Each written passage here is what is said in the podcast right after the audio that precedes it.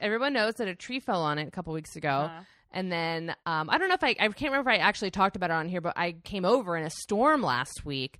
And it was confirmed that lightning hit my house. You talked about struck it. Flashes of light. Yeah. But you didn't know at the time that it had struck your house. Yeah. And it did. Wow. So now I rules of three. So something else has got to happen, right? Oh, yeah. Yeah, something has to happen to, your roof or something. You're going to, really have some roof damage. I hope not because, I'm really scared to, see what the third thing is because I feel like I'm in a string of bad luck. So I'm either going to not have a house by the end of the month or I'm going to win the lottery. Maybe it'll be water heater. Your water heater. I hope not. I just hope it's something small, a window breaks or whatever. I don't know. Misplace your car keys. Oh, I do that all the time. I know. So it's fine. You're done. But we're not here to talk about natural disasters. We're not. We're here to talk about herstory. On the rocks. With Katie. And Allie. Oh, and by the way, my house is fine. I just lost internet for 5 days, which was super annoying. Yeah, it didn't explode. But anyways, this is... the podcast where we talk about famous women in history. And we talk about good women and bad women and fictional women and non-fictional women from all times and places because women have nuance. But keep in mind, we are drinking the entire time. And we are not historians. No. So anything we say or do cannot be held against us in the court of law. Absolutely. Mm-hmm. We say as we're drinking our seltzers tonight. I know. We have seltzers, not beers. Very fun and summery. This might have to be the new summer drink because it is more refreshing. Yes. Than a beer. Fewer calories, which is really fun. It's drinking a loaf of bread. Yeah. So. No, it absolutely is. We need to stop having a grilled cheese every time we do this podcast. No, this is delicious. We're getting into the seltzer movement. Very fun. Mine's pineapple. Allie's is blackberry agave. Ooh, pineapple mango. I know. But anyway, so we just wanted to make sure you know that we're drinking. But maybe you're in the liquor store and you're trying to pick out what seltzer you want to buy for your summer shindig. I suggest Untitled Art, which is what we're drinking. The bottles, the cans are so cute. Real classy. Really classy. So maybe you're in the aisle. You're trying to decide. And you need to focus on that artwork so you can't stop and look up what these women look like in your phone. You don't have the time or the energy for that. You need to focus. Yeah, you just can't. So we're going to describe what these women look like for you. We're going to get a little physical. Allie, who are you doing and what does she look like? I am doing Florence Mills. Okay, I have no idea who that is. She is a petite black woman with short hair parted in the middle. She had a long, thin, arching eyebrows. And when I say petite, she was just small. Tiny. Okay. Now, she could have been she was I don't know. I can't even judge her height based on usually her pictures were by herself, but she was just a tiny, tiny person. Mm-hmm. She wore loose fitting, sparkly dresses that would stand out on a vaudeville stage. Oh, that sounds fun. She is. She's very fun, very cutesy, very, very active. Okay. Who are you doing and what does she look like? I'm doing Griselda Blanco. So she is a 5 foot tall Colombian woman. She was just had very round features, but high cheekbones and small, sharp eyes and this dark hair that kind of grayed over time, but was typically curled. She was always wearing very fashionable clothes and in her heyday in the 80s, there was a lot of sweatsuits going on. And a lot of makeup and big jewelry and hats. She loved a hat and a dark lipstick. She was just all over the place. She sounds like Missy Elliott, honestly. Yeah. She's the Colombian Missy Elliott. She's bananas. But later in life, she'd be seen in a prison uniform. Oh, no. She's a bad person. And that's what Griselda Blanco looked like. Another petite woman, but very large in her effect on the criminal underworld. Whoa! Just like me and Katie with our black market books. Exactly. I'll listen to the bonus episodes for that. All right. So... Are you ready to get into the episode and get into this drink? I am, because I love it when we make drinks with actual Coca-Cola. This is Coca-Cola. Like classic. Coca-Cola classic. Exactly. So this is called the Cocaine Cowgirl. Oh! Got it. You have to mix it up a little bit because there is chocolate liqueur in here. So it's 1.5 ounces of bourbon, 1 ounce of coffee liqueur, 1/2 ounce of chocolate liqueur, and then you shake it all up and you top it with Coke and you garnish it with a lime peel. Listen, cheers. Stop. Twist a lime, anyone? It's all the things I love. This is like a guilty pleasure cocktail, yeah, because it has soda, it has chocolate, it has coffee. Yeah. I was thinking a lot about, like, what are the things you think of when you think of Colombia? You think of coffee, chocolate, and Coke. Not Coke as in the beverage, but as in cocaine. But, you know, it's all in good fun. It is. And it's funny that her last name is Blanco, or is that what she went by? It's kind of like a white Russian. It can be a Blanco Colombian. Exactly. I really like that. Oh my gosh, this is great. I'm going to just chug it. It's tasty. So what do you know about Griselda Blanco? Literally nothing. Here's the deal. I looked at our list for this week. We've got 3 weeks left in the season, including this one, next week, and the last week. Our penultimate and ultimate episode, we usually know who they are. They're usually a little bit bigger. This week I looked and I was like, I don't know who either of these women are. This is going to be fun. You know, so I didn't even Google your person. I was like, I'm just going to let it fly. You know what's so funny? I didn't even know the name of your person because I printed mine out and put it in my office so I could not have to, like, look up the email every time. And I was like, all right, I'm going to print it out, and your person was on, like, the next page, so I just didn't even see the name. Oh, it's Florence Mills. Perfect. So are you ready to get into her story? Yes. Okay. With a wild drink like this. I got a lot of this from Wikipedia. There was a couple YouTube videos I watched, but mainly there was a podcast called Female Criminals about her. And they did a 2-part series on her. So I got pretty much like 100% of the information from them. So great. From the Podcast Network, they do very good research over there. And I just want to point out, she's not a good person, and there's a lot of violence in the story, so, and like from the get-go, so like just please take care when listening if like mafia mob stuff is not your scene. That's the good women, bad women part of the intro. We had to, I mean, this is like, I think one of the only bad woman we're doing this season, right? I think so, quite possibly. Yeah. Like possibly. Well, we did Stephanie St. Clair, who was kind of bad, but like not like the... Not as bad as Griselda. She was like white-collar crimes, I feel like. Stephanie St. Clair more so. Yeah, she was doing the numbers game and stuff like that. And she was definitely like part of like threatening people. Uh-huh. But Griselda's a horrible person. Okay. So Griselda Blanco was born in Cartagena, Colombia on February 15th, 1943. One day earlier and she would have been a lovely person. Her mother, Anna, was a farm worker, and her father, I mean, we're not 100% sure who he is. But for the most part, Anna and Griselda were on their own. And when Griselda was 3 years old, they moved to the city of Medellin, while she was pregnant with one of Griselda's 3 siblings. So they moved to Medellin. They lived in this poor barrio named Trinidad. And they moved there because there were a large number of brothels in the area. So Griselda's mother could find sex work easily to support her family, because that was one of the very few career options she had at the moment, supporting 4 children. 2 years into their stay, the country was thrown headfirst into a 10-year-long civil war known as La Violencia, which is the violence. So it was really horrible. I mean, this is serious business. There were between 200,000 and 300,000 casualties and hundreds of thousands more injured at this time. It was just not a good time to be in Colombia.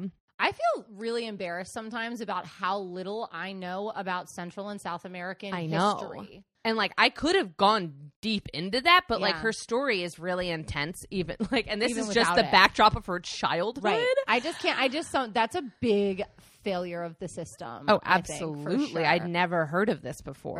Right. And this is where she's growing up. So her home is already an impoverished home in the poorest area, and now it is an actual war zone. And then, so it's like there's government overthrow, and in the midst of this, Barrio Trinidad, where she lives, becomes the official red light district, and it is every man or woman or whoever for themselves. And Griselda is especially alone right now, because when she was just 9 years old, she had to run away from home to escape sexual abuse from her mother's boyfriend. No. So now, in the middle of this Civil War torn brothel city, she is alone, and she starts pickpocketing because that's like the only thing she can do. And soon she finds other children who were in the same position, because this affected so many people. It's the horrible Newsies. And she thought, well, we could make a lot more money if we could work together. So she formed like a baby crime gang of all children, and she was the leader of it. She made a union, let's be honest. Yeah. I love that. That seems like those little boys in Pinocchio. Yeah. Who like convince him to come to that island, and they all turn into donkeys. Exactly. But they all just turn into criminals. Career criminals. But after a few years of pickpocketing, it was starting to lose its luster. She was like, I think we need to go for one big haul. So when she was 11 years old, she and her gang kidnapped a 10-year-old boy from a nearby wealthy neighborhood. They tied him up. They kept him in a safe house in the mountains. I don't know where they got this house, what was going on, and they held him for ransom. Stop it. She's 11. She kidnapped a 10-year-old. And they're pirates. They're pirates. Mm-hmm. They're are pirates. For ransom. That's insane. And even as, but like, since she was just a child, and it's a gang of children, the family didn't take them seriously. So they refused to pay. And even as a child, Griselda was not to be fucked around with. So she like got off the phone, turned to the boy, and shot him in the head without thinking about it. No! Killed him. Killed a 10-year-old boy. As a 10-year-old girl? As an 11-year-old girl. Babies killing babies. It's fucking horrible. I know. I mean, my mouth is agape. I don't even know what to say. That's what I say. We're coming right off on the first page with a lot of violence. Child murder, not my favorite? No. So, and it kind of seems like after this, because it wasn't the plan. The operation was never supposed to end in murder. So the baby gang kind of broke up. And for a few years, she went into survival sex work. And historians say that this is accurate for a few reasons, but she always denied it. I think because she would become such a powerful, like, business tycoon woman.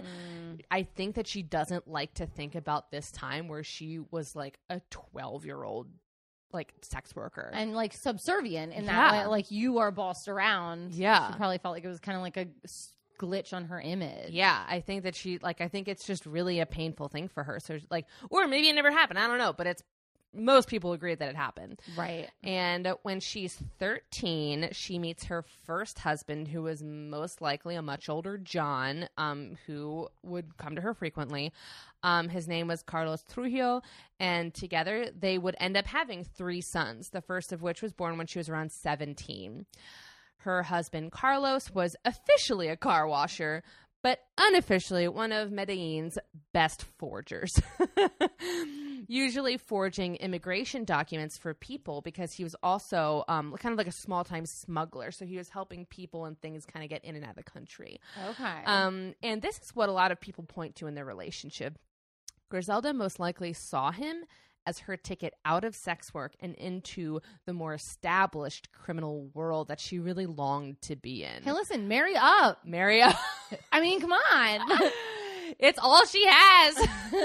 So she helped him expand his business for a while, but soon she wanted to break it on her own. So she split from her husband in the late 60s. He ended up dying in 1970. Some say from hepatitis, others say murder. Because we have to think about the fact that divorce was illegal in Colombia at this time. I'm calling murder. We'll never know. Because another thing that points to this is immediately after he died, she started seeing his close friend, Alberto Bravo, in another kind of business type disguised as a relationship move. Listen, the people in this story have fabulous names. Really fabulous names. Make a movie. Somebody make a movie. Oh, we'll get to that. Oh, there's movies? There's movies. Okay. And one coming up, which is really exciting. Oh, can't wait. Because so Bravo had a pretty good business turning old factories into cocaine processing plants. And Griselda was like, okay, I'm done with forging and smuggling. And I'm done with forging. I want to get into cocaine. That's where the fucking money is. And she just like really wanted to get into it. But she told him, she was like, look, I think we can make a lot more money if we also started moving it and not just refining it, because he was just getting it and refining it and giving it back to the people. So she was like, no, I think we need to get in on the other two sides of this equation. Let's start trafficking. So in 1970, Griselda dipped her first little manicured toe into the cocaine game. She and a friend flew to Bolivia with $500 just to see like how much unrefined cocaine they could get. And they got a heck of a lot, and they brought it back to Colombia so that Bravo could refine it and sell it to the cartels. And now that she had a taste, she wanted more. And the second time she went back, she took $5,000 with her and got a heck of a lot, even more cocaine. And now that she showed Bravo what she could do, she was like, all right, we're blowing the lid off of this, and I'm going to be an equal partner in this business. She made it very clear that she was not going to be just some drug mule. She was like, I'm not just the girl that like looks cute on the airplane and whatever. She's like, I want to be a partner in this. I want to run this game. And so he was like, okay. And then she also cemented herself as his life partner in 1971 when they got married. I think she was like, let's get this in writing right now. Immediately, thank you. She's very smart and not nice. This was also the time that they thought it was time they really expanded their operation. She was like, you know who really wants Colombian cocaine? Americans. You know where we should go? New York fucking city, baby. And we're talking like 1970s and 80s, right? Yeah. This is like the cocaine scene of America. Because she makes it that. She starts it. Yes. This is like a Wolf of Wall Street. Let me tell you. So she and Bravo develop a base in Queens with fake passports, obviously. Because the dead one's the forger. Yeah, the dead one's the forger. But don't worry, there's plenty of forgers around Colombia at this time. So they go to New York. They develop this base in Queens, and they start hiring drug mules to bring the coke into the U.S. and the money out and back to Colombia. They are believed to be some of the earliest people bringing Colombian cocaine into the States. And this is something that has become, especially since the movie Blow came out, like legendary. This is the stuff that has made so many men famous, and she is the founder of it. And this is the whole point of this story. So listen, I love that a woman is a founder of like this illegal criminal act. Empire. It's really nice to hear. I know it's stupid. And it's the same thing we talked about when we talked about Elizabeth Bathory being a psycho serial killer. Yep. It's like sometimes it's really nice to be like, yes, women also had the same type of sadistic power. Right. Women can be just as bad as men. Yeah. Like equality goes both ways. Yes, it does. Yes, it does.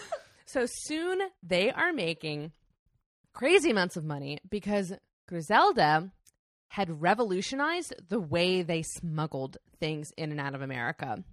So first, she was like, we have to use female drug mules because they are stopped and searched much less frequently. She was like, we also have to incorporate, it's kind of fucked up, children. So she had three young sons at the time, and she was like, will just put the cocaine into like the lining of their hardback suitcases, because children are basically like invisible at this time. And there's, I mean, airports are so different at this time. So different. I mean, real anything before 9/11, you could just like, you could bring a handgun onto a plane and nobody would notice. Exactly. But the real genius of what she did lay in the garment business. So obviously they needed some kind of business front in New York to be like, why are you here? And be like, oh, I own a garment factory. And they're like, okay. So they presented themselves as Garment Factory, specializing in high-end lingerie. And it looked legit because they did produce clothing, but it was specialty clothing designed to make smuggling easier. She would hollow out the heels of women's high heels and put cocaine in there. She made wigs that had compartments in the lining, but her specialty was underwear. She had girdles with up to 58 pockets for stashing the drugs, plus two larger pockets in the breast cups. And apparently one of these girdles was found in a bathroom once, and the authorities confirmed that up to 7 pounds of cocaine could be smuggled in just one of these girdles. I mean, could she put her mind to something like making bras more accessible for breastfeeding? Like, not in Colombia, baby. Come on. And I mean, so there's one girl, Mariela Franco. She's like the first Sarah Blakely. She was caught by customs, and she was discovered to have 4 pounds of cocaine in her underwear. They are moving a lot of stuff. And apparently at that time, that was 4 pounds was $115,000 worth of cocaine. And this girl, Mariela Franco, was deported from U.S. She's sent to a Colombian prison, which I can't imagine is a good time. But she was so loyal to Griselda that she didn't give up any info on her. And this was common with a lot of the women that Griselda employed. They were happy to do this job because it was something they could do to provide for their families, and not just provide, but provide well. They made a lot of money doing this. That wasn't sex work. It wasn't sex work. And frankly, it was safer and it was more profitable. And like for them, it felt better to have a female boss, you know, like obviously like, if you got caught, it was a really big deal, but the chances of getting caught were pretty slim. So are you telling me that female equality in the workplace would really help society on many different levels? Yeah, I would. Shocking. I would absolutely say that. Mm-hmm. That's absolutely shocking. Yeah, no, why not? Like, if you're going to be doing something that people, A, disapprove of, and B, is seen as morally inappropriate, like, why not choose the one that you're going to make more money? Exactly. So, because she was so important to these women, they started calling her La Madrina, or the godmother. Some say it's because she kind of guided them like a godmother would. And others say it's because Griselda just loved the movie The Godfather. Who's to say? Listen. But she did name her son Michael Corleone. So by 1972, they had set up distribution centers in four boroughs of New York: Manhattan, Brooklyn, Queens, and the Bronx. So they just, I guess, didn't make it over to Staten Island. And she made sure to make friends with the right people along the way. She basically ran the Medellin airport. She had the Colombian consulate in the palm of her hands, and she laundered money through different banks across 3 different states. So she was very careful. And this system was working. In the early 70s, they were moving $1 million of cocaine every 6 months, which is a lot for the early days of the cocaine trade. Like, you know, we think of it as like, oh, if you're not making like $1 million a week, like, what are you even doing? But she's the pioneer. She is on the front lines of this. She's Mr. White. Exactly. Like, making meth in a bus. Absolutely. But in 1973, the U.S. formed the DEA, AKA the Drug Enforcement Agency, and they were hot on Griselda's trail. And they named this Operation Banshee. Why? Ew. Because I guess a banshee is a screaming woman ghost. I don't know. I mean, it is, but still. Yep. So in 1974, she was like, okay, we got to switch things up a bit. Like, our regular things aren't working. So they start sending things via boat and private planes piloted by female pilots because, again, they're searchless. They hired men to, like, jump off ships before they docked and swim the cocaine into the country with waterproof cases. I love that. And so the DEA was like, okay, I don't think we're going to, like, really, like, catch her in the act, but we know what she's doing. So they put out a warrant for her and Bravo's arrest. Griselda fled the country before she could be arrested, but apparently like 150 people kind of involved in the cartel and, like, you know, conspirators were arrested. But she was like, I know exactly when to leave. So she's back in Medellin, and she continued to run the operation in the U.S. from afar. So she's still smuggling. She's just not based in Queens. And then she really started to kind of refocus in on her hometown. So she had an office in Trinidad Barrio where she grew up. But of course she had a larger house where she lived with her sons in the wealthy part of town, most likely next to the parents of those, you know, that child that she murdered. Right. But in just a few years, she had become a legend in Medellin. I mean, she is the person that opened up the pathways between the U.S. and Colombia, and she designed the routes to go. So to get it into the country. People are proud of her. They're so proud of her. Okay, like, very excited. God. Because she, like, made it, and they're like, oh my God, like, look at you. You grew up so fucking poor, and now you have, like, you're like a millionaire. Right. It's like a symbol of hope. It is. So she is a legend. She has tight security around her at all times. And one night she's at this cockfight, and this young carjacker comes up to her and has to, like, push through her security. And he's like, no, I know, like, this guy. And she's like, okay, well, I do know that name. So, like, I guess you can talk to me. So he comes up to her and he's like, look, I know I'm young, I'm inexperienced, but, like, I have so many ideas and I really want to get into this business. I mean, he was like, I've been carjacking, stealing, and getting involved in some light kidnapping. So I think I could really be an asset to you. And everyone knew that Griselda was the only way into that world at the time. She looked at him and she was like, okay, I think this could work. He was 25. He was ambitious. His name was Pablo Escobar. Stop it. Oh my gosh. No way. She saw a lot of potential in him.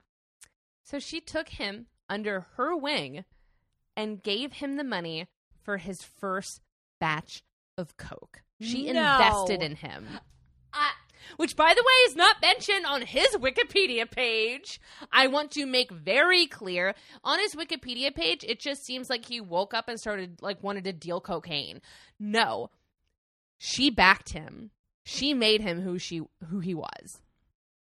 Pablo Escobar. Wow, she is the godmother of cocaine. She really is. But it didn't take long after he started making his money that he wanted more, and he didn't want to be working under a woman. So it's like when he didn't have fucking anything, he's like, oh, please, Griselda, like, you're so great. I want to work under you. And then he's like, I don't work under a lady. I know. So in 1975, he started his own large-scale operation, which obviously rubbed Griselda the wrong way. She had obviously never had much competition before, and all of a sudden her young protege, who some people also say they were lovers for a bit and they had a bad breakup, but I also feel like that's kind of put on women of, like, you're just mad because, like, you were dating and he like married a 15-year-old instead of you, because that's exactly what he did. But I think that it was, like, I don't think that she gave a fuck about who she was sleeping with. No. Obviously. No, like, I mean, I think she seems more big time than that. She was way more big time than that. Like, I think she was like, oh, I don't care that he married a 15-year-old girl. She's like, I'm mad because he's moving in on my turf. Right. And it's her money. He's like taking her business. Yeah, and he's trying to push her out of Medellin.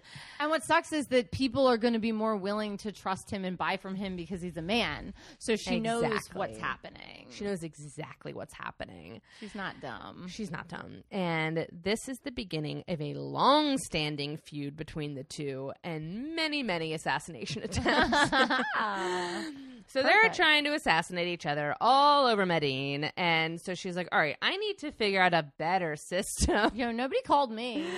Nobody called me either. I could have helped. I don't know how, but I probably could have. So this is the thing. So she was getting really irritated because she was like, I go out, I send a hitman to kill someone. They do it. And then they get stuck in traffic. This is so irritating. It's like New York. Don't kill anyone in New York. Exactly. You'll get stuck. So she circumvented this by putting her hitmen on motorcycles. She's like, so it's like Baltimore City. Never mind. I changed my mind. We're all on dirt bikes here. But no matter how many of his men she got, his empire just kept growing, and soon he had successfully pushed Griselda and her cartel out of Medellin. So they go down to Bogota, and this was a huge blow to Griselda. I mean, she had literally been pushed out of her home. This isn't Queens. This isn't whatever. Like, this is her hometown. And soon she starts getting really, like, paranoid because she is just like, oh, it must have been you. It must have been you. It must have been you. And she's, like, just accusing everyone close to her of conspiring with Pablo. Like, constantly looking over her shoulder type deal. Exactly. And one of the victims in this was her brother-in-law. So shortly after they left Medellin, she had him killed, which was obviously very upsetting to her husband, Alberto. He was like, you just murdered my brother. And their relationship obviously started to become very tense. And Alberto just saw where things were heading. He was like, okay, she's getting really paranoid. She's killing people for no reason. We're out of Medellin. So he starts skimming money off the top. No. And apparently, again, they're making a lot of money. I don't have any hard numbers, but he had skimmed off the top millions of dollars. Okay, well, I mean, who's the secretary of this club? Criminals. Who knows? And he's stashing it away to, like, leave Griselda. He's like, I'm going to just put this in a little state, like, just, like, a trust, you know, so I can leave her and not, you know, have to worry about this. I kind of like this reverse narrative, though. I know! Like, it is funny of, like, the husband who is in, like, a less powerful position. Like, I have to steal a little bit from my wife. But she found out, and she was absolutely furious. Of course. And so, as the story goes, she found him at a nightclub one night. And in the parking lot, she pulled out a pistol. Alberto responded by producing a submachine gun. Oh, my God. And after what is that? And I don't know. It said Uzi. Oh, yeah. I don't know. Uzi. Al Capone had Uzis, right? Sure. They're like, brrr. Yeah, exactly. Yeah, like a violin case. Yeah. Like the upwards of a Tommy gun. The Tommy gun 2.0 was an Uzi. And after a blazing gun battle, he and six bodyguards were dead. But she, with her pistol, walked away alive somehow, but with a gunshot wound to the stomach.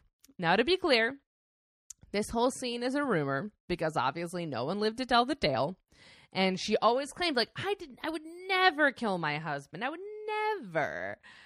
But when her autopsy was done later, like, there were bullet wounds in her stomach. Like, they're like, that story checks out. But she, yeah. So anyways, so now with two husbands dead, she gets yet another nickname, the Black Widow. But don't worry, in 1976, she marries again. This time to one of her hitmen's brothers and her favorite bank robber, Dario Sepulveda. Now, we don't know too much about their marriage, except that it produced Griselda's fourth son, Michael Corleone Blanco. Again, She named her son after The Godfather, so I imagine like she just really loved that movie. I love that. I wish she was I wish she was watching The Sopranos on HBO. You think she was? Loved it. Yeah, it was on when she was alive. I know, that's what I'm saying. You think she had to be watching it? Exactly. So, Lady Soprano. Stop. Her next son was going to be Nate. Her daughter was going to be Nate. What's her name? Carmela Soprano. Yes, that's it. That's it. You're right. Carmela Soprano. I forget why I think that she would have named her daughter if she had one Carmela. Right. If she had it after the year 1998. But after he was born, she decided they should probably move out of Colombia because with Pablo Escobar running around, it was becoming just a little too dangerous. So she had her forgers work up some more paperwork for her. She changed her name, her nationality, because, again, there's a warrant out for her arrest. And her family left for Miami, Florida, which had quickly become the cocaine capital of America. And has a very big Spanish-speaking population. They do indeed. And so she's still running her cartel. She's making around this time like $80,000 a month. A lot of money. Okay. But obviously, Pablo's cartel is getting bigger and bigger by the day. And sure, like Griselda had run the Medellin airport, but Pablo had his own fleet of planes and a private airstrip. So he is kind of dodging her shit. You know what I'm saying? Mm. So Griselda's like, all right, I've got to start standing out, especially now that I'm in Florida. I'm in like the hometown of this business. And she's like, I'll just straight up start murdering people. She's like, if I can't beat the prices of my competition, I'll just kill them. And she took out a lot of people. But where this all really started was in 1979 in the Dadeland Mall Massacre, where she killed drug lord Jimenez and his bodyguard Hernandez after she owed him money for 40 kilos of cocaine. She didn't feel like paying, so she just murdered him. So this is another guy kind of working in this system. And yeah, she just didn't want to pay him. And this is a big deal because she was taking things a lot further because this was public and in America. You know, like there were a lot of hits going on in Medellin, in the, you know, Trinidad barrio, like, you know, kids down there were like used to violence. This was literally in a mall in America, in Miami. And so not the Mall of America. Not the Mall of America. Just a Mall of America. No roller coaster in sight. Yeah, no. And the cocaine community was like, Griselda, what the fuck? This is an underground operation. He just murdered two people in the middle of the day at the mall. Like, you can't do that here. Yep. But really, you shouldn't do it anywhere. No, you shouldn't do it anywhere. But instead of them saying like, okay, she's crazy, you know, we'll just keep doing what we're doing, everyone just got a lot more openly violent, and the Miami drug wars came in full force. So another thing that she pioneered, the Miami drug wars. And she's such an innovator. And this is kind of where we get the cocaine cowboy image from, because reporters were all over this, and they're writing about it, and that's where we get the name Cocaine Cowboy. I'm a cocaine cowboy. Pew, pew. Or... Sorry, my nostrils don't work well. I sniffed a couple times. That was great. I thought that was good. I think it'll come through. I hope so. My nostrils don't work well. I don't know what it is. Okay, there's that. I think the left one's better than the right one. Mm. Anyways, maybe because when you hold the right one shut, there's a hole. Or the left one shut, there's a hole in it from your nose ring. Maybe because you're seeing it right now. Yeah, I'm seeing it happen. It's crazy. I can't breathe out of this one. This is an absurd situation that I didn't need to happen between us. I didn't want to know this about you, but now I do. Also, I mean, it's just like they're all saying the cocaine cowboys because it's like the Wild West out there. There are no rules, no boundaries, and Miami quickly became one of the most dangerous cities in America with about 500 murders a year in the 80s. And to put that into Baltimore context, it's about 100 less. In 2018, we had 348. So yeah, just about 100 less than the Miami drug lord era. Drug war era. We're usually about one a day. Yeah, about. We, like in Baltimore, I don't know if other cities do this, so like tell me if that's the case, but we have like weekends called like no shoot weekends to try to attempt to not murder anyone. Yeah, there are a lot of groups like really trying to curb this, and it's literally just called like don't kill anybody, and that's the weekend. Like this weekend, no one's murdering anyone. Yeah, exactly. And then there's no shoot zones, so like there'll be like a spray painted sign on a wall that's like, this is no shoot zone number 32. I know. I mean, that's the thing. It's like any little bit helps. Any little bit helps. I know. Like there's a lot of skepticism of like, okay, are they really gonna listen to that? It's like, I don't know. Maybe they'll think twice about it. You know what I'm saying? It just takes a little bit sometimes to like make someone double think what they're about to do. Yeah, like, so like, at maybe least not right here. At least they're doing something. Yeah, it's better than nothing. Exactly. Griselda was doing all the things though, and she was in all the shoot zones. Exactly. And since Griselda liked to keep it in the family, like a nice Italian restaurant, her two older sons. Speaking of the mafia, I'm sorry, her three older sons were fully a part of this horribly violent war, leaving her youngest son Michael as a constant target because people knew that was her like one weakness, like her baby. Michael would later say that the first time someone kidnapped him, he was 4 years old, and the drug lord Pedro Hita asked for $5 million ransom. And Griselda was like, "Wow, you know what? This is not nice being on the other side of this. I don't like this at all. What a terrible human." And that's the thing, because she had been the one kidnapping, she knew that if she didn't pay up, they would have no problem killing her son. Yeah, but if you pay up once, then they keep doing it. That's why the U.S. doesn't pay ransoms. You know that? This is the thing. It's like she knows that like, she's like, I'm either going to have to get myself into this situation or I lose my son. There's no other option. Yo, like, ship him off somewhere. Have him raised in a boarding school in England. She's got all types of shit money. She could do something. Anyway, anything. Yep. Keep him safe. You don't have to keep him with you. Yeah. So she paid up. She paid the $5 million. But ever since that, she was just waiting like a snake in the grass. She's like, I'm not going to retaliate initially. I'm just going to wait. And he's just going to have to feel suspenseful as to when I'm going to strike back. And that opportunity came in 1982. She pushed him in the pool during a cookout. It's so much worse than that. Oh, no. In 1982, she read in the newspaper that Pedro Hita's son had passed away. And there was the information for the funeral.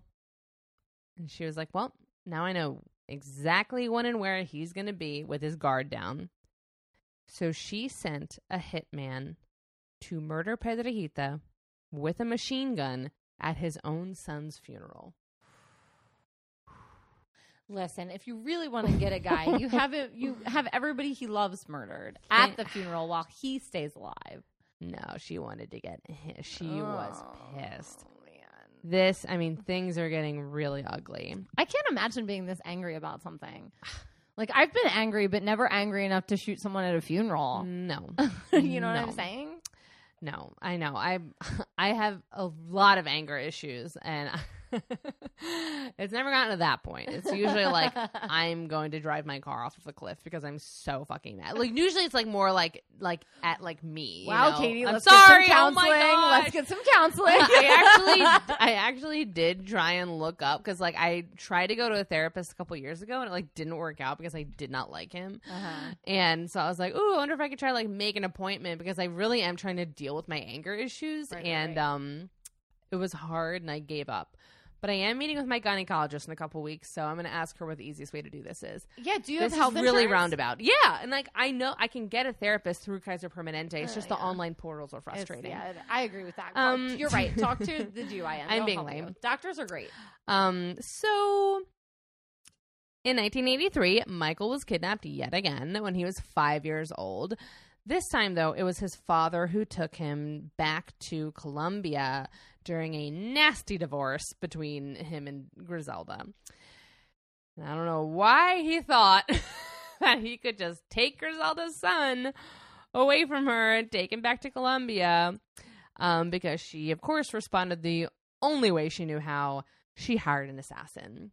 And one day, while Daria was driving with Michael around Medellin, they were stopped by police. But they weren't police. They were hitmen. And Dario was shot to death in front of his 5-year-old son. That's terrible. Where do we find these assassins? Poor Michael. I don't know. I do feel bad. Everywhere. So, but now it's like a lot of people see Dario as like a really like innocent casualty. They're like not okay with her killing him. He was just trying to get his son into safety. Exactly. So the rest of the people in her circle are kind of mad at her. The DEA is on her ass yet again because they're like, I think that this bitch down in Miami is Griselda Blanco. Uh-huh. So she's like, all right, I'm leaving it all again now that I have my son back. On the case. And she and Michael flee to Los Angeles, California. The cocaine is at Chronic 2001. Exactly. The cocaine is everywhere. Her and Dr. Dre are hanging out. Oh I don't know if he... I don't know if he did cocaine. He's West Coast, though, right? He's West Coast, yeah, I think. Yeah. No. No? Well, damn. I wish I was better at rappers. Snoop Dogg and Tupac are West Coast. Mm-hmm. Biggie, P. Diddy, East Coast. No, Tupac is. Wait. Yes. Tupac, West. Wait. Tupac's West Coast. No. Yeah, West Coast versus East Coast. He was California. But Tupac went to... Baltimore School for the Arts. Yeah, but he's like West Coast rapper. Oh, okay. Mm-hmm, mm-hmm, mm-hmm. Hanging out on the beach. Okay. California love. That's true. That's true. Right. Okay. I don't know anything. I watched like 4 documentaries on rap, and I listened to music as a teenager, so I know nothing about rap either. I need to get into that game. It's all right. All you need to know is the Humpty Dance is like the first perfect like hip hop song ever. That's good to know. That's all you need to know. Okay. After, if you just drop that fact in Jeopardy, you're fine. Okay, perfect. So she goes to LA and she's like, no, I'm retired. And there's a lot of air quotes around that. She's like, no, my 3 adult sons are running the business. I'm not even part of it anymore. But no matter what she said, she wasn't out of the woods quite yet because there was a bit of a rat problem in the cartel. This guy, Jerry Gomez, who is a friend of the Blanco family. He sounds like a rat. Mm-hmm. He started working directly with the DEA. And this was something that Griselda might have been able to catch in her heyday. But unfortunately, she was breaking, speaking of Biggie, one of the 10 crack commandments. She started getting high on her own supply. Oh, no. And she started losing her mind on cocaine. She'd made it so far. But since coke makes you pretty quick. Yeah. She's doing a pretty good job of eluding the police for a while. I wish people could see you right now. I know. I'm also on cocaine right now. I'm on speed, it's fine. Like there are some times where I literally just look at Casey and I'm like, what does cocaine feel like? And he's like, I don't like.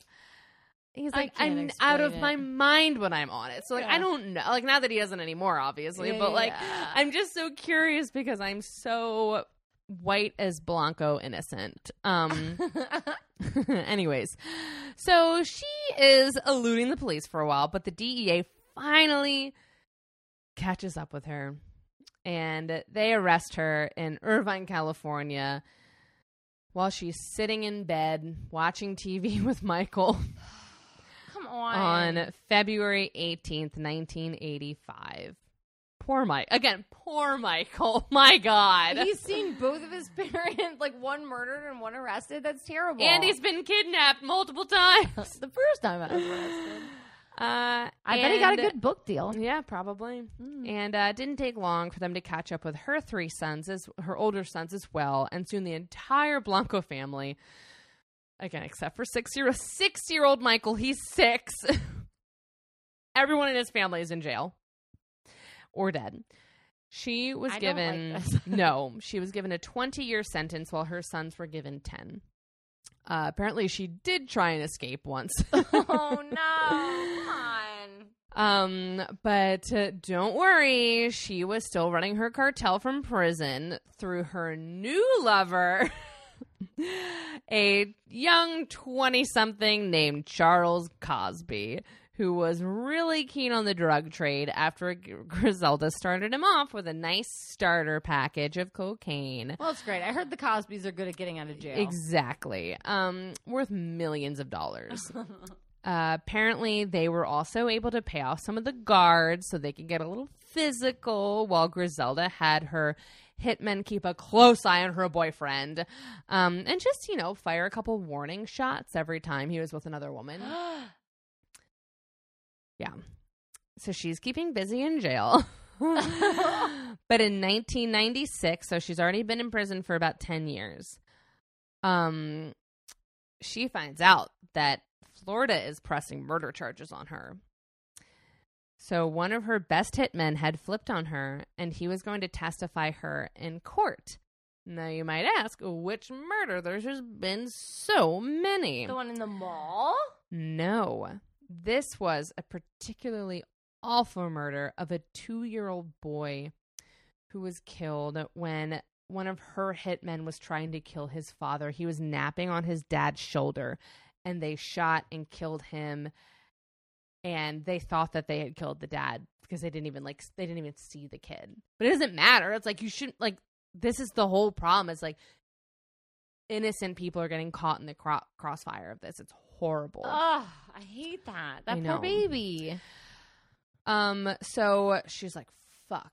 Yeah, I do totally remember that murder. And I'm probably going to get convicted for it. So she's like, all right, I have to do something. What can I do? And she's like, I got it. This is her plan. She is going to kidnap. No, not a good plan. Wait for it. John F. Kennedy Jr. An even worse plan. No. He was like, this is the 90s. He's like an adult. She's going to adult nap. Adult nap. JFK Jr. The Kennedys have it out for them. She is like, I got it. I'll kidnap him. And he's such an American icon that, like, I'll totally just trade my freedom for his. They'll do anything to get him back. But you're not going to get your free. So she is going on and on about this plan, and she tells Cosby exactly how he's going to do it. And he's like, oh, that's right, because you're in jail, so you can't. So I'm going to have to do all the legwork. No. And he starts to kind of rethink things. He's like, I kind of feel like she's crazy. And this is really the tipping point for young Cosby. And he then decides that, you know what, I am going to testify against Griselda. So he flips. Well, trying to kidnap a dead president's adult son is It's a little wild. It's a little wild. It's out there. So she is set to go on trial. She's probably going to be convicted, get another huge sentence, maybe the death penalty. Like, that's what they were really going for. The state wanted the death penalty. But in 1998, right before they went to trial, it was discovered, this is so crazy, that members of her drug cartel were having phone sex and engaging in bribery with secretaries from the state attorney's office. No, how? Wait. Which meant that the whole case was compromised. Wait. Isn't that crazy? Secretaries from the state attorney's office were having phone sex with members of the Blanco drug cartel. I love this. Listen, get it where you can get it. I don't know. That's absurd. What? I'll also, 1998, we have the internet. Get it together. You don't need phone sex. What a wild turn. This is. So the whole case was completely compromised. Apparently, like, I think it still went to trial and she was found guilty, but the death penalty they were seeking was, like, totally off the table now. Right. So she did get another 20 years added to her current sentence. But It just doubled. But they're like, because, again, everything had been so fucked up, they're like, oh, well, like, you know, you'll just serve them concurrently. So she still had just the same 20 years. So, like, all of this was pointless. So she's just serving them. She didn't serve any. What a waste of tax dollars. I know. She didn't serve any extra time for the murder of this 2-year-old child. And she didn't even serve the full 20. She was released after serving 19 years in prison. How? In 2004. Okay. The U.S. deported her immediately. And she was suddenly back in Medellin. After 26 years. She hadn't been there for 26 years. And with Colombian drug lords like her in jail and Pablo Escobar dead, like, the city of Medellin had actually changed for the better. I mean, don't get me wrong. There's still a thriving cocaine business. But the point is that the drug lords didn't run the entire city for the first time in decades. Oh, that's great. And the murder rate had dropped dramatically. There's public transportation. Like, there's more jobs than just drug muling or sex work. Like, this, things are looking up. But some things didn't change for the better. Two of her sons were murdered while she was in prison, and her oldest son was in rehab. And Michael, her baby, barely knew her. She was arrested when he was like 6 or 7. Oh, yeah, he wouldn't remember anything. And she came back to a very just different world. So with not much left, she decided to move in with her sister, and she had still a bunch of properties that she owned. So she just kind of started renting them out until she earned enough money to buy her own house. And it was in kind of a wealthy neighborhood where her new neighbors had no idea who she was. She was like, oh, hi, like, I'm Fiona. Just taking my trash out. Hello, good morning. So they have no idea who she is. And she lived a relatively quiet life until the Cocaine Cowboy documentaries came out. No. And then she's suddenly being talked about again. And people were like, I'm sorry, who the fuck is she? And studios are after her life rights like dogs on a Royal Farms chicken bone. And they are like, have to make a movie. Whatever. They want to make a movie about her. And she was set to make a lot of money from her story. But before she could cash in, she was finally assassinated. Wow. Who done it? We don't know. She was in a butcher shop in Medellin. She had just bought like $150 worth of meat. Like, apparently, like, I'm guessing she was going to have like a party or something. Meat time. Exactly. Meat time. And she was shot twice in the head by an assassin on a motorcycle. The very type of assassination she had pioneered. She was 69 years old. Wow. And it's still a mystery today as to, like, who is exactly responsible. You know, like, we don't really know. Well, I'm glad that we had that discussion about Biggie and Tupac then. Exactly. We just don't know. They know. They know. You mean Suge Knight? Shh. No, they know. So last podcast did like a whole series on the Biggie Tupac murders, and it's fascinating. Yeah. If you want to know who done it.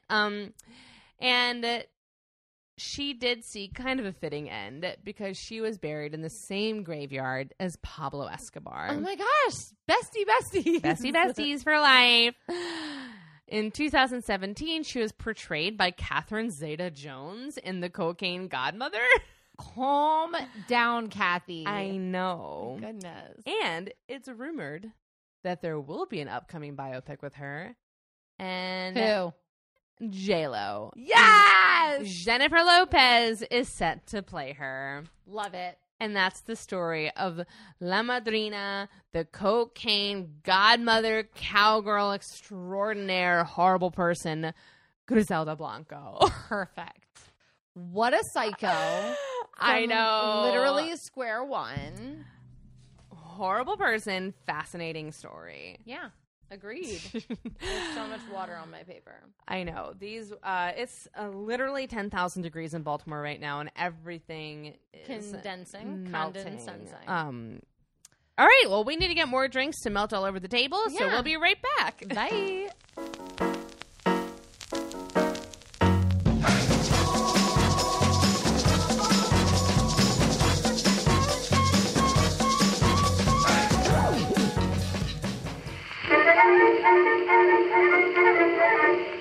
Did you know that Elvis once showed up to the White House high as a kite with a bunch of guns? Did you know that Eleanor Roosevelt once had a romantic relationship with a lesbian reporter? Hi, we're Stephanie. And Tux. From Beyond Reproach, a comedic history podcast where we talk about political scandals like how FDR's grandfather made the family fortune smuggling dope. And messy government officials like President Johnson, who named his dick Jumbo and would wave it around at people on Capitol Hill. Gross.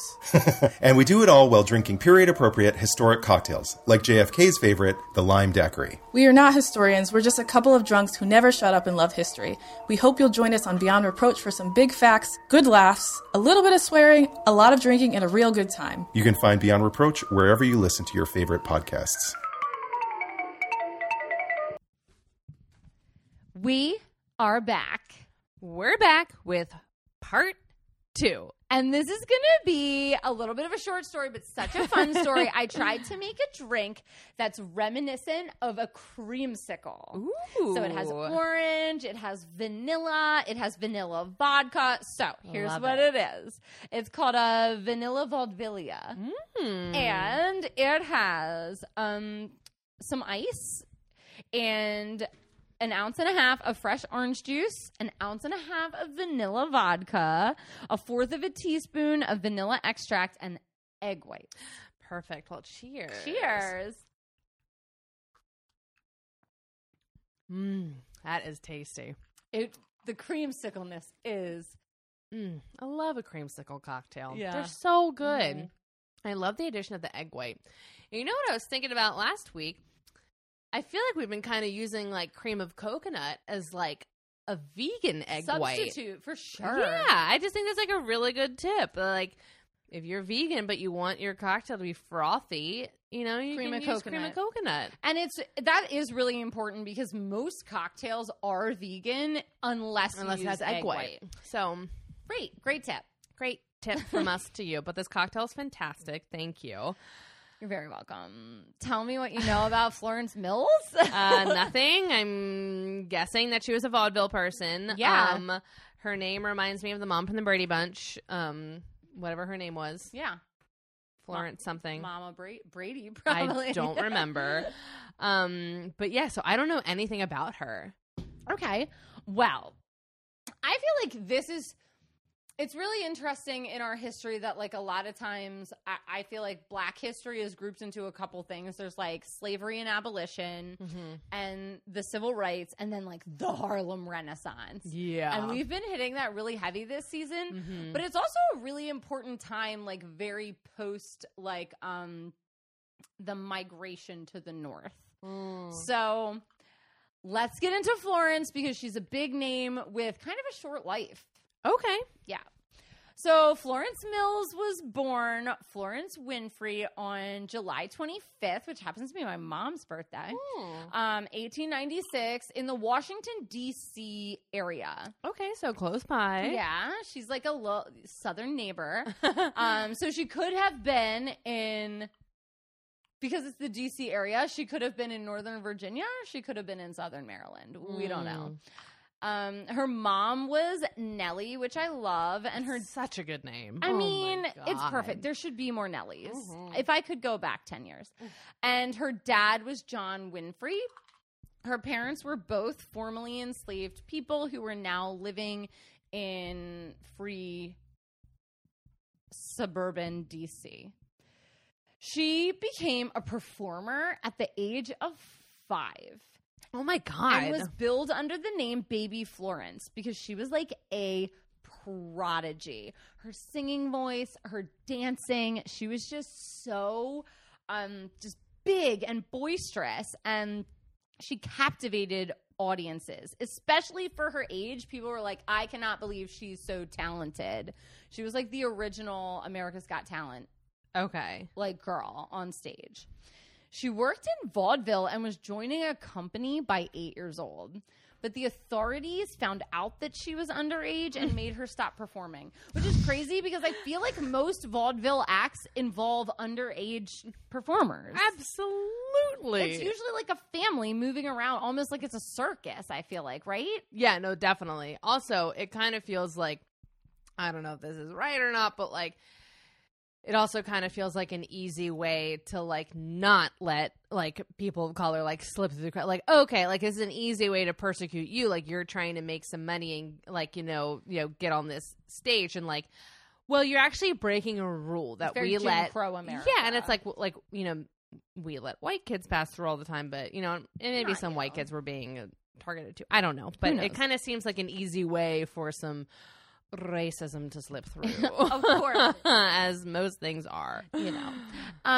Her family did become a part of the Great Migration, and they went to New York from D.C., and they end up in Harlem, where she started another vaudeville act with her two sisters, Olivia and Maude, called the Mills Sister.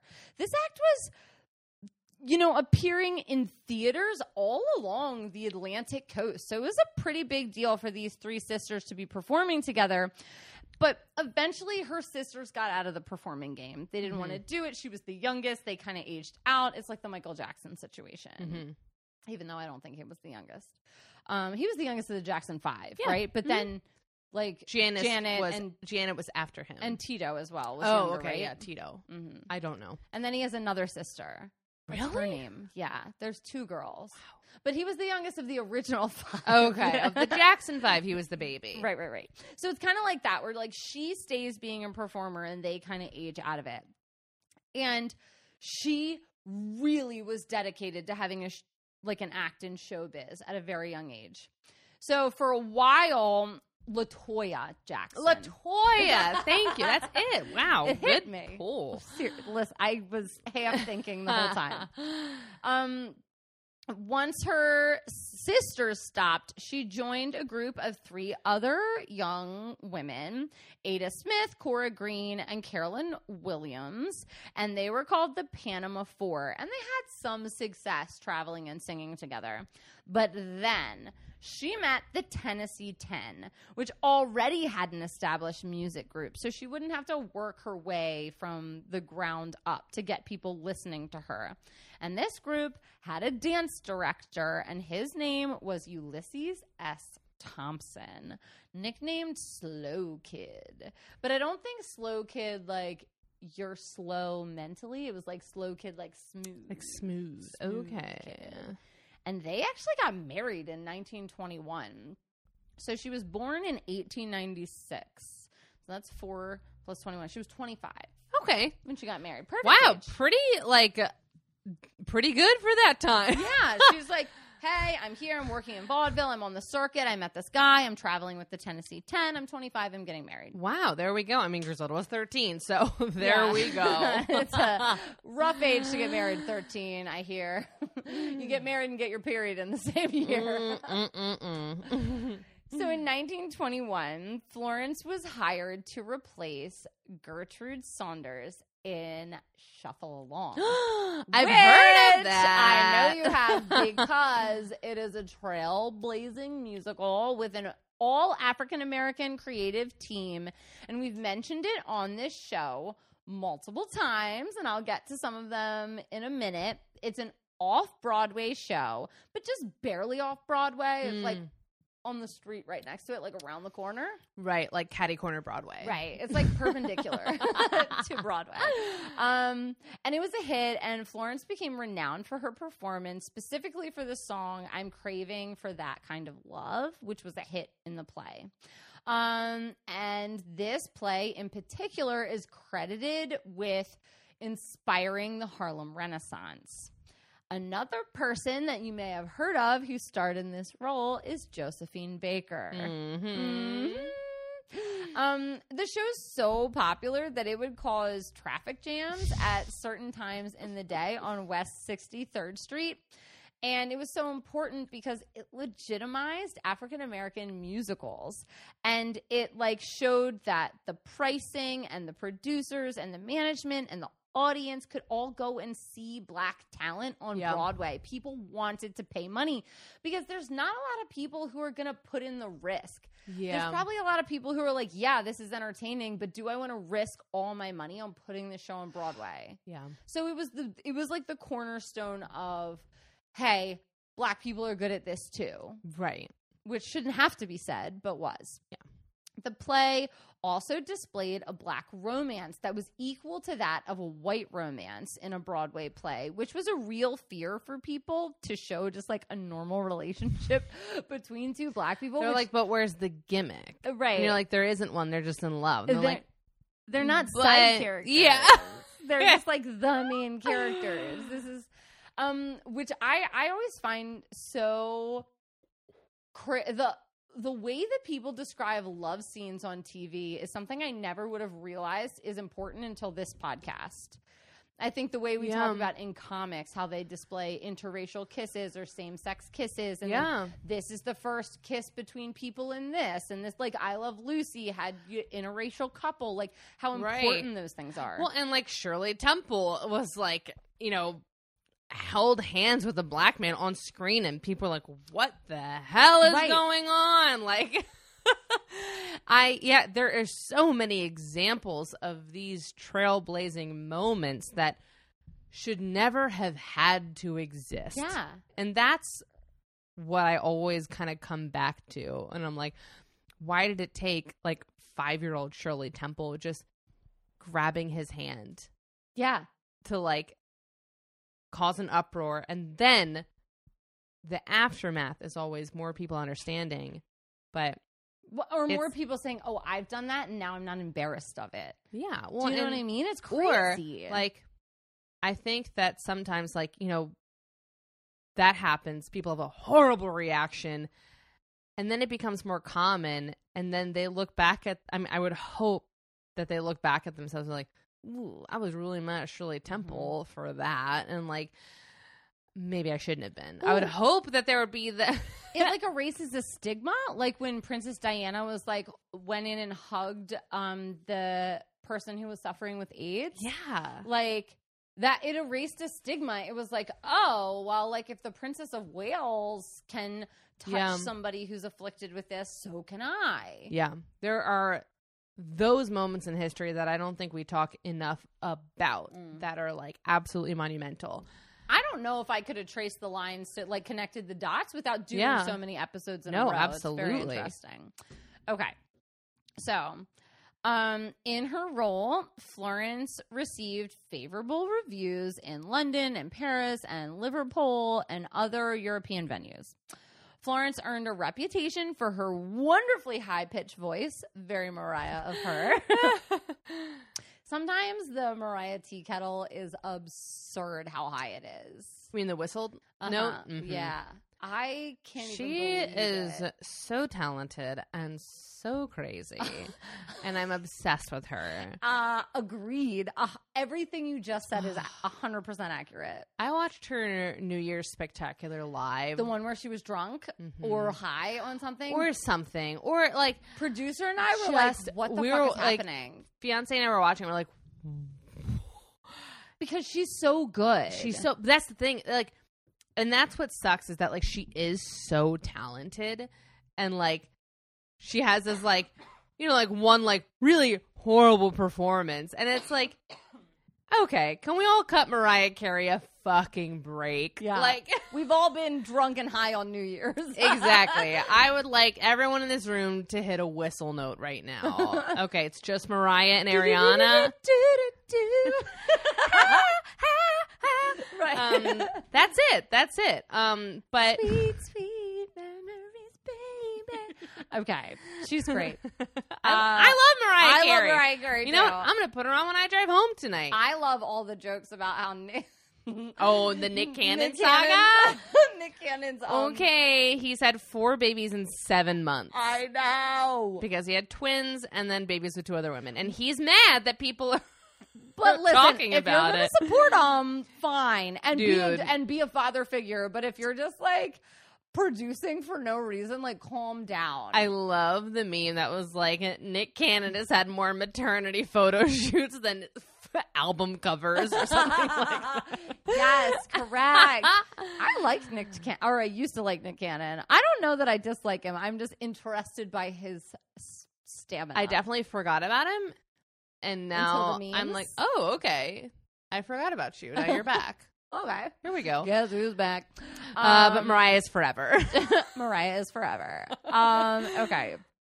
So Florence, because of this high-pitched voice and her unique dance moves and her comic timing on stage, she's considered a triple threat. And with these things combined, she's unparalleled during the Harlem Renaissance. Most people can sing or dance or act, but all three is a big deal.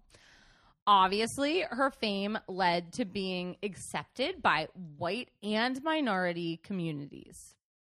Obviously, her fame led her to be accepted by both white and minority communities. Mm-hmm.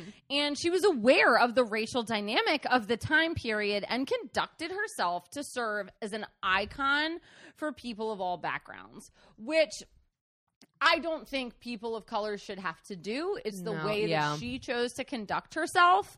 But I think we've talked about it on the show before, where like one of the articles in my curriculum was about what an amazing guy Jackie Robinson is, and like that's why he could withstand the major baseball league criticism. And it's like, no, he's not just an like exemplary black person. He's a black person, and there are many exemplary black people. Right. He just happens to be an athlete. It's just like, it's like he's the only black person who could handle it, and it's like, that's not true. No, it's not at all. Also, like, they shouldn't have to be able to handle racism. That is like such a fucked up like notion of like, I'm just looking for a person of color to handle my completely intolerant behavior. Is that so much to ask? Exactly.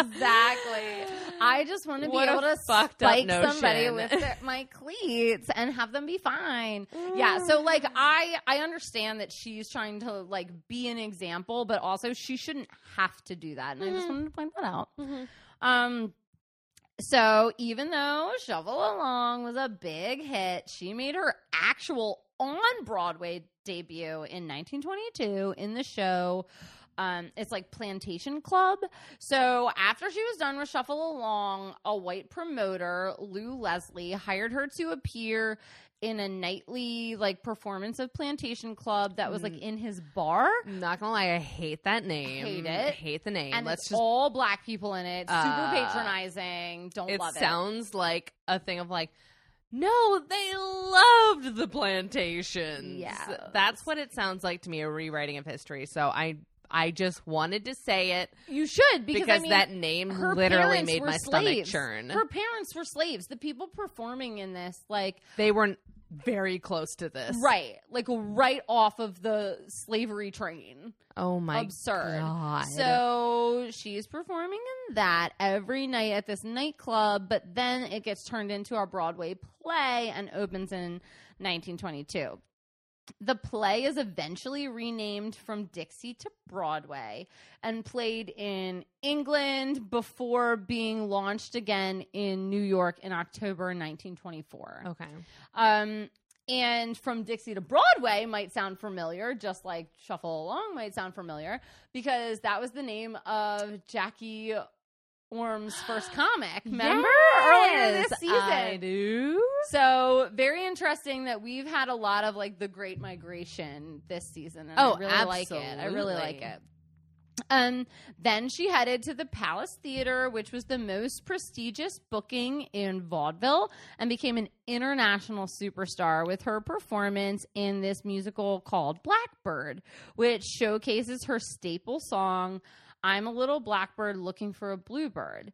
This show toured internationally, and Florence just became a star that was sought after in so many European markets.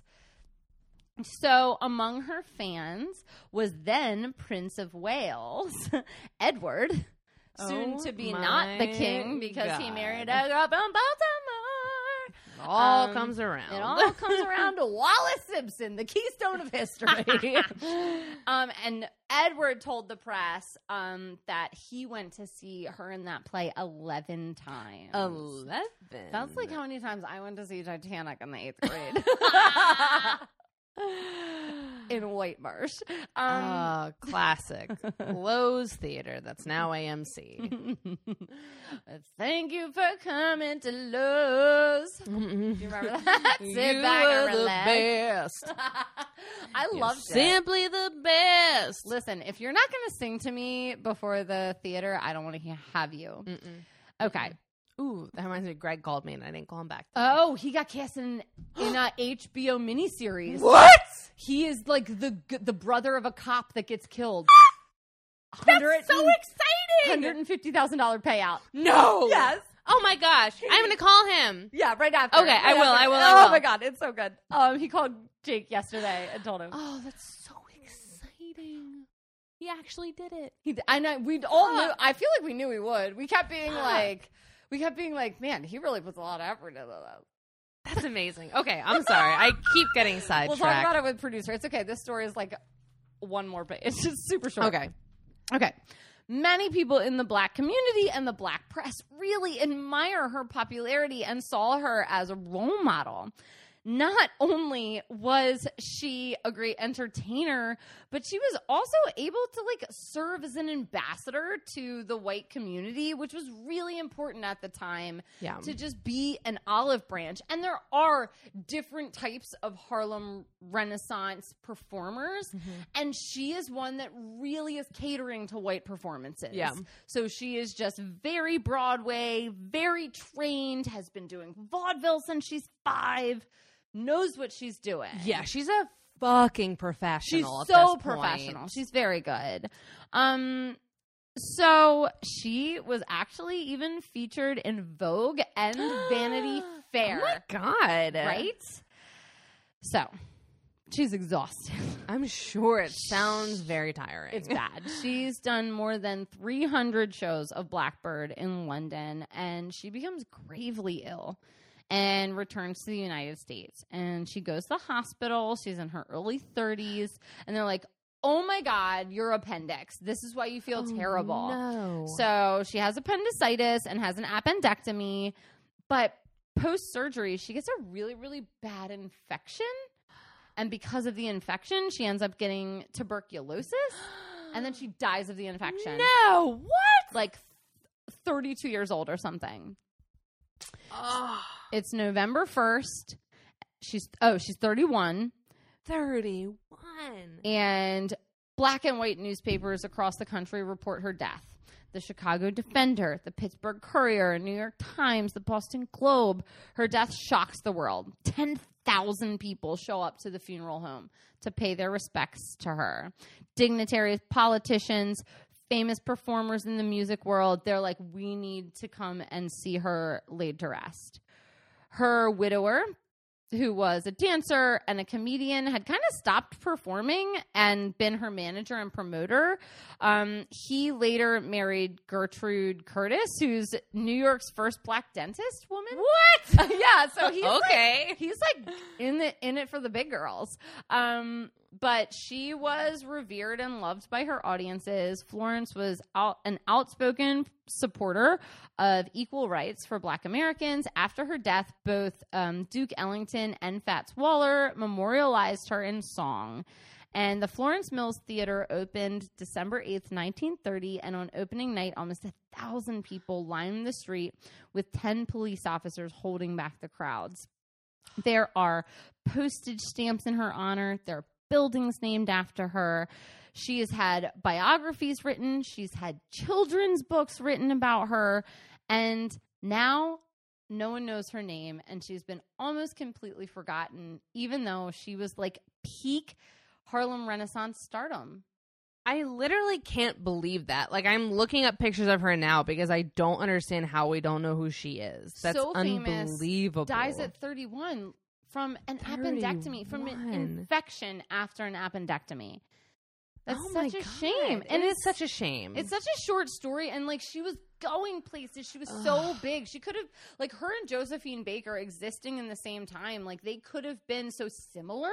Yeah. And she just didn't get the second half of her story. She, like, made it to the end of Act One. And it's so sad.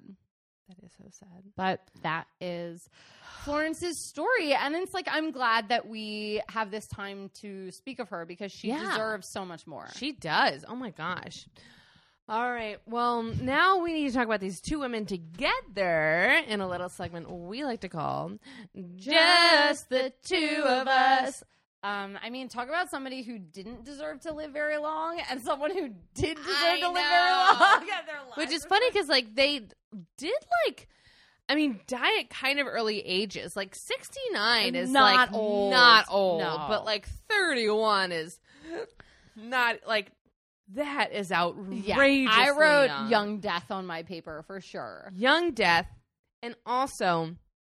two people who had their childhood stripped away. For sure. If you think about it, like, I feel like their end and their beginning was tragic. Right. Because you have Florence out there as a performer at 5 years old. And there is a point where, like, obviously, like, Shirley Temple talked about that. She was like, I know people want to paint my mother as a monster, but, like, I was begging to go on auditions, begging to dance, begging to get on stage. And, like, I have a feeling that was Florence's thing. Like, she was like, no, I want to be in this. Especially since her sister stopped and it was fine. Exactly. So, and I think that's the difference between them is, like, if you want to, I hate saying, like, give up your childhood for something that you want to do, like, being on stage or being in the Olympics or whatever. Or, like, then, have an atypical childhood. Right. That's a certain choice, and, like, we can debate till the cows come home about how much choice children have, but, like, I just felt like Griselda had no choice at all in her childhood. Mm-hmm. And, like, she literally, because of the circumstances she was put in, became a murderer. Oh, yeah. And a gang leader at 11 years old. And what about the fact that they both were, like, more powerful than their partners. Ooh, yeah. Right? Like, being the power person in the relationship is very interesting because, I mean, Florence was only married once, but her husband gave up his performance career to be to be her manager because he was like, she's doing better than me. Yeah, no, exactly. And I think that the big difference here is that, like, you know, they're the power person, but I think that the men in Griselda's case were just so completely not okay with it that they were a threat to her. And, like, was that threat real or was it, you know, misconstrued? We don't know. But I don't think that Griselda ever wanted to think of herself as, like, a target for that type of weakness. You know what I'm saying? Like, I feel like she wanted so much to put on that front of, like, you matter to me so little, actually, that, like, I will murder you. You know what I'm saying? And, like, I think that that's the threat of, like, again, like, you have Florence coming into her own and always knowing exactly what she wanted, and Griselda, who's growing up and always having that fear of, like, someone's going to take this from me, because that's what has been happening her whole life. And, like, she's never going to be taken advantage of. Yeah. And I think it's interesting, too, that Griselda, like, interacted as a child with possibly survival sex. Oh, yeah. Because I think, and I know it's weird to compare that to vaudeville, but it's like when you, as a woman in Colombia or a Black person living in the United States, only have a very small set of jobs available to you, you have to take what you can get. You do. You absolutely do. And that's why I felt like there were a lot of similarities between, like, this criminal underground and show business, because, like, we know. We've talked about they are linked in some way, you know, but, like, I feel like there are a lot of similarities because they are really tough worlds to really get into and make it in and stick around in, because in both areas you're in and then you're out. And, like, unfortunately, Florence was never out. She just died. Yeah. You know what I'm saying? Like, yeah, she was just, it was just over. It was just over. And it was so sudden. Because, like, they're both, and, like, and it sucks because who knows how far she could have gotten. Like, I think Griselda got as far as she could in the drug business because both drug scene and show business, they're volatile businesses. You know, they're a ticking time bomb. And, like, and maybe as soon as someone takes it from you, you're done. You're done. And, like, maybe you have...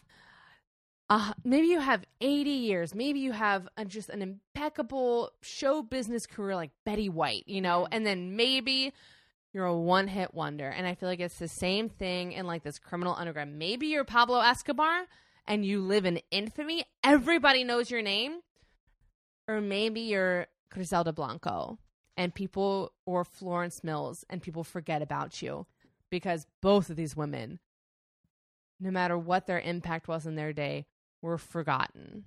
And I also think, like, leaving the country is an interesting aspect that kind of caused their death, where it's like for Florence, it was going to Europe and having such immense fame caused her to kind of overwork herself and not take care of herself health-wise and physically, whereas Griselda coming to the United States and interacting with some of these, like, murders that she should not have with, like, a country that has a really good justice system or pretty average justice system, well, at least, like, they're prosecuting her, and it's something that wasn't happening in Colombia, so them going abroad really changed their lives. No, absolutely. Because they were both able to see the bigger picture. And I really do believe that. And like, they were successful because they weren't satisfied with just staying in their wheelhouse. They're like, I'm going to break this wheelhouse down and recreate it. You know what I'm saying? Like, they're like, I'm not just a one-trick pony. I'm not just going to be in Shuffle Along and, like, make some money and then, like, you know, marry and then, like, settle down. Like, she's like, no, I'm going to go into another production. I'm going to do another production. I'm going to make it on stage. I'm going to make a difference. And, like, that's how Griselda was. She's like, I'm going to marry as many men as will get me to the top. Because she had ideas and she could only make them happen through these men, unfortunately, because of the time she lived in. But, and I think that that's also, like, a really interesting thing is, like, you know, we talked about Florence kind of being a spokesperson for, like, the Black community and, like, this person that she kind of felt like she was serving a lot of other people with her life because she knew she was making a big difference. And I feel like that's a big difference between them. And it's like Griselda was only serving herself. She was like, I don't give a fuck how the world sees Colombian people. Exactly. You know, and, like, in a way, like, she added to, like, the bad stereotype of, like, oh, every Colombian is just, like, into cocaine, you know? And, like, she, like, didn't care about the bigger message because, like, she didn't really have to. Created that stereotype. Oh, she did. She was the original, you know? Right. And again, I kind of feel like that's another kind of similarity they have is, like, they were, like, these original women who, like, you know, Florence walked so Josephine Baker could run. Right. So Griselda walked so Pablo Escobar could run and fly and ruin people's lives. Thanks, Pablo. Wow, what a good comparison. Yeah, just, like, a lot and, like, very different lives.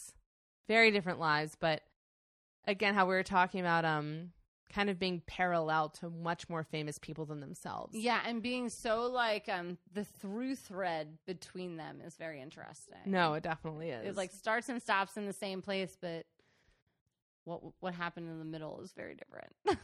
Yeah. Well, I think we need... ready to toast? I'm ready to toast. I'm so ready to toast. Allie, who would you like to toast this evening? So today I would like to toast the stage. Ooh. I love off-Broadway productions because that's where Broadway productions come from. Yeah. I think vaudeville is incredible. I love the idea of people for hundreds of years acting to act. It's like, I'm not at Shakespeare's Globe Theater. I'm at, like, the theater down the street. Yeah. But I'm good. Yeah. And I love it. And yeah. I just want to toast the stage because I know we toast a lot of women, and I know that it's a place where women have been criticized for being on stage because they are treated as if they're a sex worker. And then there are women who have just so prospered. So I think it's a really interesting place. Yeah. And I want to toast it. Well, cheers. Cheers. Mm. And you? I'm going to toast women who lay the groundwork that men build off of and then profit from. I feel like, again, like we were talking about just at the end of just the two of us, where so many men profited off the work that Griselda did. And like, we don't know her name, but everyone, when you say Pablo Escobar, it's like this name in infamy, you know? And like, you think of Johnny Depp in the movie Blow. None of those men could have been possible without Griselda. They probably would have found a way, but it wouldn't have been as successful because she laid the groundwork. And like, is it all terrible? Did a lot of innocent people get killed? Absolutely. I'm not saying that she wasn't a horrible person, but I'm saying that above all that, not above all that, including all that, men profited from her work. A foundation. Foundations. Cheers. Mm. All right.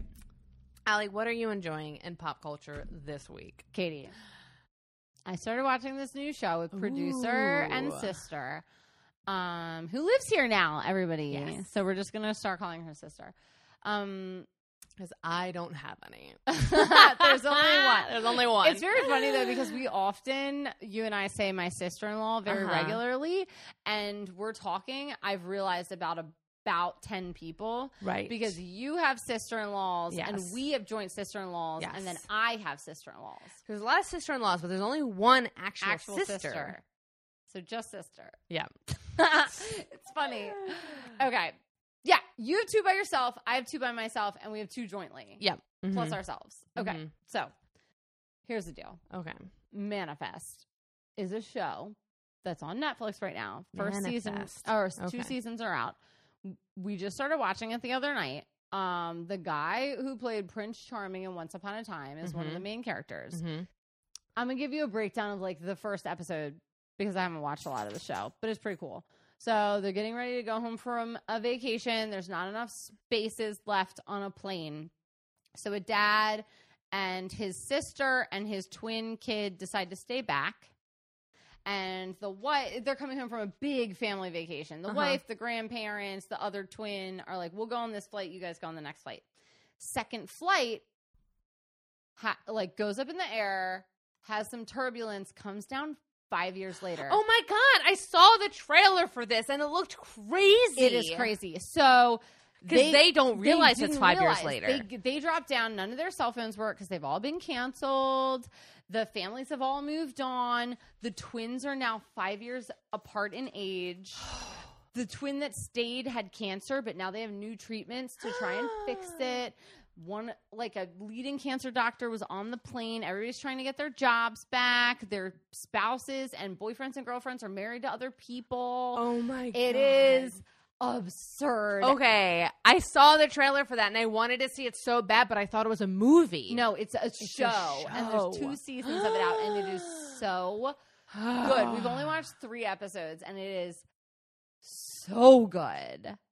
And that like gut-wrenching. I mean, immediately me and producer went upstairs and we're like, how long would you wait before dating somebody else? Not 5 years. I mean, no, yeah, I would not wait. That's 5 years also, is a long-ass time. It is a long-ass time, but I would wait until the kids were out of high school. Ooh, that's it. Well, you have kids. It's different with kids. Yeah. I was like, for me, I would be really focused on the girls, and then when they were gone, I'd be like, okay, now I'm ready to date again. Oof. Crazy. Like, having those discussions is, like, absurd. It's such a good show. It sounds great, and I will definitely watch it. You should. Everybody should. Manifest. It's really good.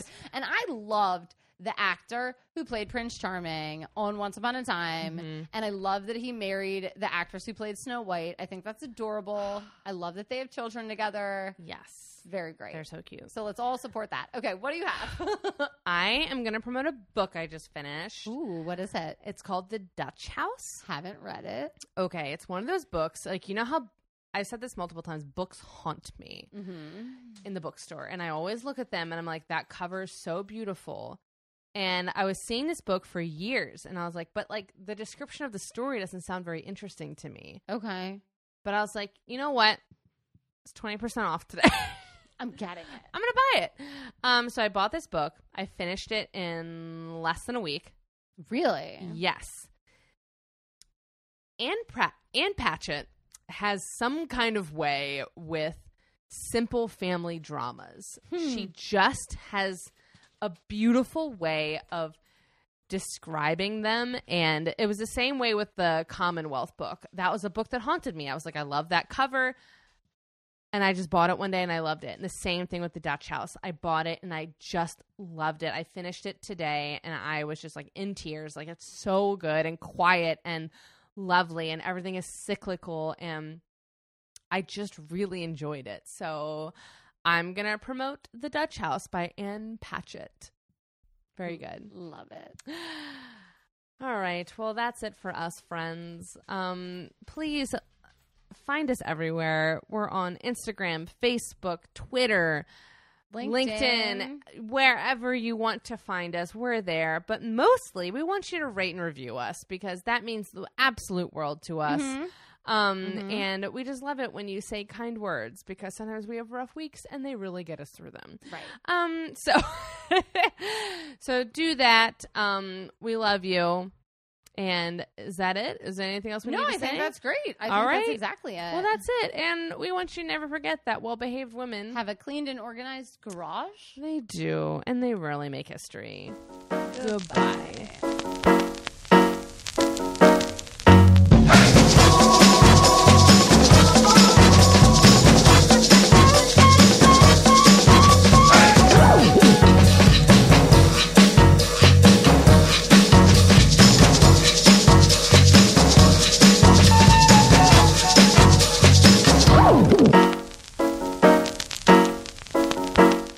Listening to Her Story on the Rocks. We are independently produced by 1986 Entertainment and proudly recorded in Baltimore, Maryland.